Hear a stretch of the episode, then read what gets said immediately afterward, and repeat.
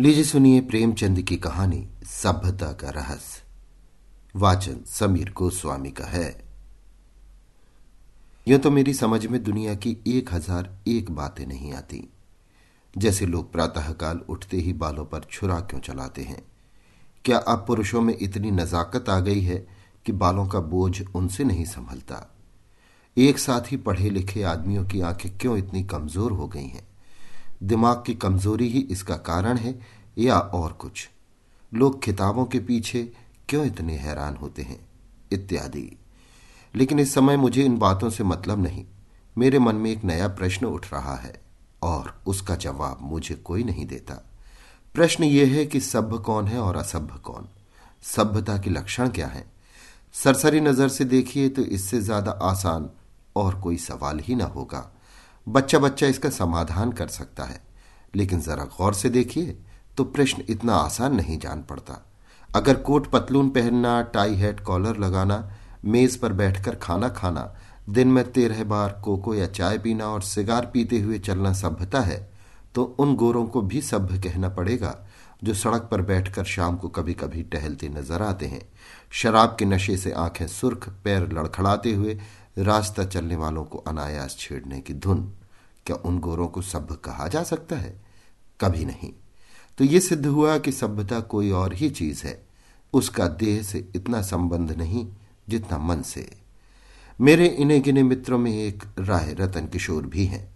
आप बहुत ही सहृदय, बहुत ही उदार, बहुत शिक्षित और एक बड़े अहदेदार हैं। बहुत अच्छा वेतन पाने पर भी उनकी आमदनी खर्च के लिए काफ़ी नहीं होती। एक चौथाई वेतन तो बंगले ही की भेंट हो जाती है। इसलिए आप बहुधा चिंतित रहते हैं। रिश्वत तो नहीं लेते, कम से कम मैं नहीं जानता। हालाँकि कहने वाले कहते हैं, लेकिन इतना जानता हूँ कि वो भत्ता बढ़ाने के लिए दौरे पर बहुत रहते हैं। यहाँ तक कि इसके लिए हर साल बजट की किसी दूसरे मत से रुपए निकालने पड़ते हैं। उनके अफसर कहते हैं, इतने दौरे क्यों करते हो? तो जवाब देते हैं, इस ज़िले का काम ही ऐसा है कि जब तक खूब दौरे न किए जाएँ, रियाया शांत नहीं रह सकती। लेकिन मज़ा तो ये है कि राय साहब उतने दौरे वास्तव में नहीं करते, जितने कि आप रोज नामचे में लिखते हैं। उनके पड़ाव शहर से पचास मील पर होते हैं। खेमे वहाँ गड़े रहते हैं, कैंप के अमले वहाँ पड़े रहते हैं, और राय साहब घर पर मित्रों के साथ गपशप करते रहते हैं।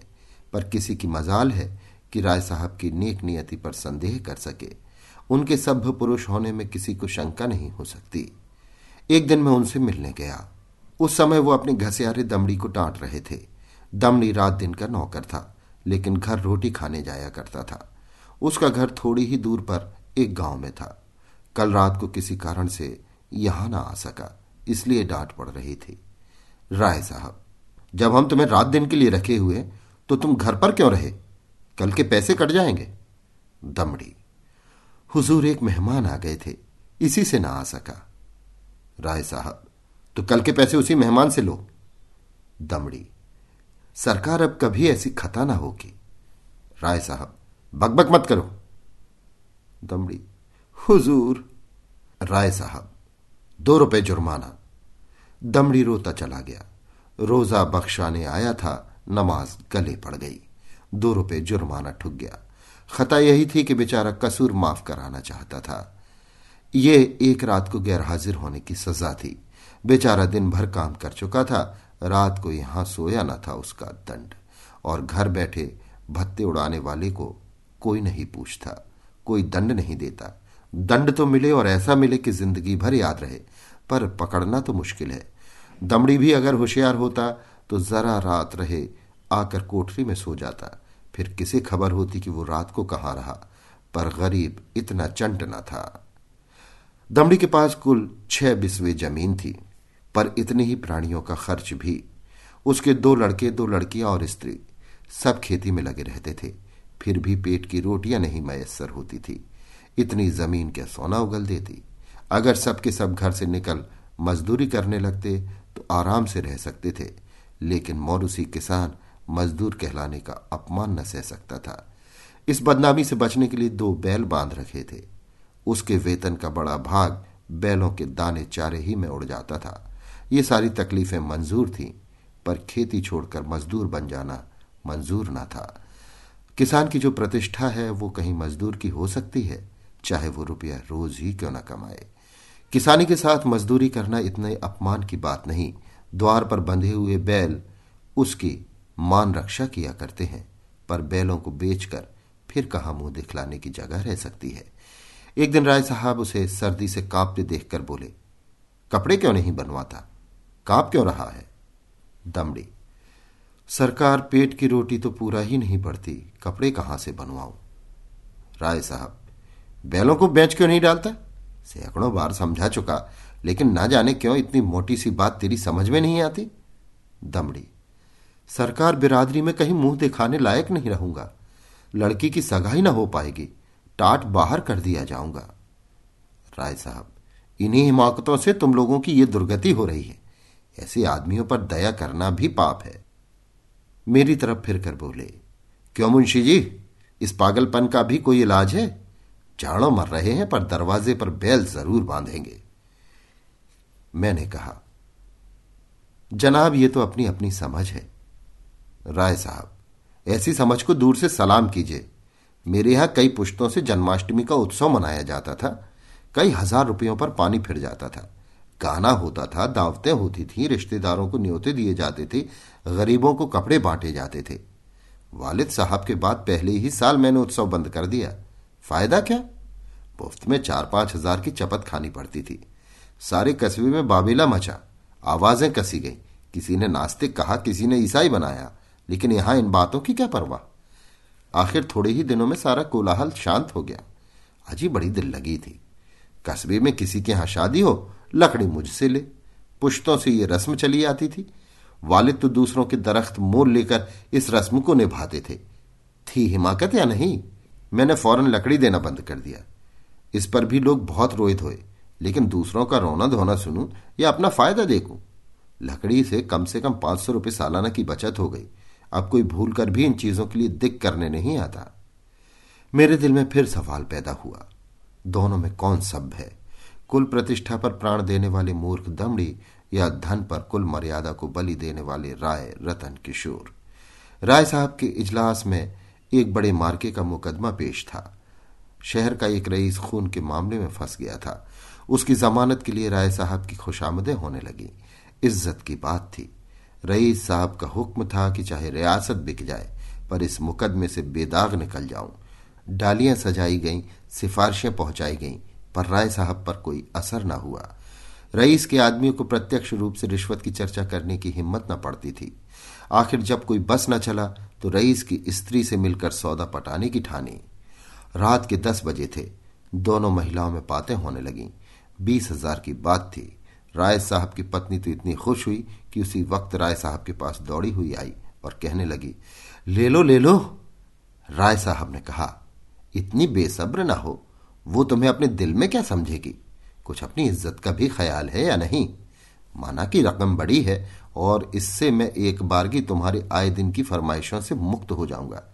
लेकिन एक सिविलियन की इज़्ज़त भी तो कोई मामूली चीज़ नहीं है। तुम्हें पहले बिगड़कर कहना चाहिए था कि मुझसे ऐसी बेहूदी बातचीत करनी हो तो यहाँ से चली जाओ। मैं अपने कानों से नहीं सुनना चाहती। स्त्री, ये तो मैंने पहले ही किया। बिगड़कर खूब खरी खोटी सुनाई। क्या इतना भी नहीं जानती? बेचारी मेरे पैरों पर सर रखकर रोने लगी। राय साहब, ये कहा था कि राय साहब से कहूँगी तो मुझे कच्चा ही चबा जाएँगे। ये कहते हुए राय साहब ने गदगद होकर पत्नी को गले लगा लिया। स्त्री, अजी मैं ना जाने ऐसी कितनी ही बातें कह चुकी। लेकिन किसी तरह टाले नहीं टलती। रो रो कर जान दे रही है। राय साहब, उससे वादा तो नहीं कर लिया? स्त्री, वादा? मैं रुपए लेकर संदूक में रखाई, नोट थे। राय साहब, कितनी ज़बरदस्त अहमक हो। ना मालूम ईश्वर तुम्हें कभी समझ भी देगा या नहीं। स्त्री, अब क्या देगा? देना होता तो देना दी होती। राय साहब हाँ मालूम तो ऐसा ही होता है। मुझसे कहा तक नहीं और रुपए लेकर संदूक में दाखिल कर दिए। अगर किसी तरह बात खुल जाए तो कहीं का न रहूँ। स्त्री तो भाई सोच लो, अगर कुछ गड़बड़ हो तो मैं जाकर रुपए लौटा दूँ। राय साहब, फिर वही हिमाकत अरे, अब तो जो कुछ होना था वो हो चुका। ईश्वर पर भरोसा करके जमानत लेनी पड़ेगी। लेकिन तुम्हारी हिमाकत में शक नहीं। जानती हो ये सांप के मुँह में उंगली डालना है? अभी भी जानती हो कि मुझे ऐसी बातों से कितनी नफरत है। फिर भी बेसब्र हो जाती हो। अब की बार तुम्हारी हिमाकत से मेरा व्रत टूट रहा है। मैंने दिल में ठान लिया था कि इस मामले में हाथ न डालूँगा, लेकिन तुम्हारी हिमाकत के मारे जब मेरी कुछ चलने भी पाए। स्त्री, मैं जाकर लौटाए देती हूँ, राय साहब, और मैं जाकर जहर खा लेता हूँ। इधर तो स्त्री पुरुष में ये अभिनय हो रहा था, उधर दमड़ी उसी वक्त अपने गाँव के मुखिया के खेत से ज्वार काट रहा था। आज वो रात भर की छुट्टी लेकर घर गया था। बैलों के लिए चारे का एक दिन का भी नहीं है। अभी वेतन मिलने में कई दिन की देर थी, मोल ले न सकता था। घर वालों ने दिन को कुछ घास छीलकर, खिलाई तो थी, लेकिन ऊँट के मुँह में जीरा। उतनी घास से क्या हो सकता था? दोनों बैल भूखे खड़े थे। दमड़ी को देखते ही दोनों पूछे खड़ी करके हुंकारने लगे। जब वो पास आ गया तो दोनों उसकी हथेलियाँ चाटने लगे। बेचारा दमड़ी मन महसूस कर रह गया। सोचा इस वक्त तो कुछ नहीं हो सकता, सवेरे किसी से कुछ उधार लेकर चारा लाऊँगा। लेकिन जब ग्यारह बजे रात उसकी आँखें खुली तो देखा दोनों बैल अभी तक नांद पर खड़े हैं। चांदनी रात थी, दमड़ी को जान पड़ा कि दोनों उसकी ओर उपेक्षा और याचना की दृष्टि से देख रहे हैं। उनकी शुद्धा वेदना देखकर उसकी आँखें सजल हो आईं। किसान को अपने बैल, अपने लड़कों की तरह प्यारे होते हैं। वो उन्हें पशु नहीं, अपना मित्र और सहायक समझता है। बैलों को भूखे खड़े देखकर नींद आँखों से भाग गई। कुछ सोचता हुआ उठा। हंसिया निकाली और चारे की फ़िक्र में चला। गाँव के बाहर बाजरे और ज्वार के खेत खड़े थे। दमड़ी के हाथ कांपने लगे, लेकिन बैलों की याद ने उसे उत्तेजित कर दिया। चाहता तो कई बोझ काट सकता था, लेकिन वो चोरी करते हुए भी चोर न था। उसने केवल उतना ही चारा काटा जितना बैलों को रात भर के लिए काफ़ी हो। सोचा अगर किसी ने देख भी लिया तो उससे कह दूँगा, बैल भूखे थे, इसलिए काट लिया। उसे विश्वास था कि थोड़े से चारे के लिए कोई मुझे पकड़ नहीं सकता। मैं कुछ बेचने के लिए तो काट नहीं रहा हूँ, फिर ऐसा निर्दयी कौन है जो मुझे पकड़ लेगा? बहुत करेगा, अपने दाम ले लेगा। उसने बहुत सोचा। चारे का थोड़ा होना ही उसे चोरी के अपराध से बचाने को काफ़ी था। चोर उतना काटता जितना उससे उठ सकता। उसे किसी के फ़ायदे और नुकसान से क्या मतलब? गाँव के लोग दमड़ी को चारा लिए जाते देखकर बिगड़ते ज़रूर, पर कोई चोरी के इल्ज़ाम में न फंसाता। लेकिन संयोग से हल्के के थाने का सिपाही उधर जा निकला। वो पड़ोस के एक बनिए के यहाँ जुआ होने की खबर पाकर कुछ ऐठने की टोह में आया था। दमड़ी को चारा सिर पर उठाते देखा तो संदेह हुआ, इतनी रात गए कौन चारा काटता है? हो ना हो कोई चोरी से काट रहा है। डांट कर बोला, कौन चारा लिए जाता है? खड़ा रहे। दमड़ी ने चौंक कर पीछे देखा तो पुलिस का सिपाही हाथ पाँव फूल गए, कांपते हुए बोला, हुजूर थोड़ा ही सा काटा है, देख लीजिए। सिपाही। थोड़ा काटा हो या बहुत? है तो चोरी? खेत किसका है? दमड़ी। बलदेव महतों का। सिपाही ने समझा, शिकार फंसा। इससे कुछ ऐठेगा। लेकिन वहाँ क्या रखा था? पकड़कर गाँव में लाया और जब वहाँ भी कुछ हत्ते चढ़ता ना दिखाई दिया तो थाने ले गया। थानेदार ने चालान कर दिया। मुकदमा राय साहब ही के इजलास में पेश किया। राय साहब ने दमड़ी को फंसे हुए देखा तो हमदर्दी के बदले कठोरता से काम लिया। बोले, ये मेरी बदनामी की बात है। तेरा क्या बिगड़ा? साल छह महीने की सजा हो जाएगी। शर्मिंदा तो मुझे होना पड़ रहा है। लोग यही कहते होंगे कि राय साहब के आदमी ऐसे बदमाश और चोर हैं। तू मेरा नौकर ना होता तो मैं हल्की सजा देता। लेकिन तू मेरा नौकर है, इसलिए कड़ी से कड़ी सजा दूँगा। मैं ये नहीं सुन सकता कि राय साहब ने अपने नौकर के साथ रियायत की। ये कहकर राय साहब ने दमड़ी को छह महीने की सख्त कैद का हुक्म सुना दिया। उसी दिन उन्होंने खून के मुकदमे में जमानत ले ली। मैंने दोनों वृतांत सुने और मेरे दिल में ये ख्याल भी पक्का हो गया कि सभ्यता केवल हुनर के साथ ऐप करने का नाम है। आप बुरे से बुरा काम करें, लेकिन अगर आप उस पर पर्दा डाल सकते हैं तो आप सभ्य हैं, सज्जन हैं, जेंटलमैन हैं। अगर आप में ये सिफत नहीं तो आप असभ्य हैं, गंवार हैं, बदमाश हैं। ये सभ्यता का रहस्य है। अभी आप सुन रहे थे प्रेमचंद की लिखी कहानी सभ्यता का रहस्य वाचन समीर गोस्वामी का था Big Mac, Chicken McNuggets, no, Big Mac and Quarter Pounder with cheese, or filet fish. You'd be doing the same thing if you were at McDonald's because you can choose not just one, but two of your favorites for just six bucks. Tasty Big Mac, crispy 10 piece chicken McNuggets, juicy quarter pounder with cheese, or savory filet fish. Enjoy two of your all-time favorites for just six bucks, if you can decide on the two. Prices and participation may vary. Cannot be combined with any other offer or combo meal. Single item at regular price.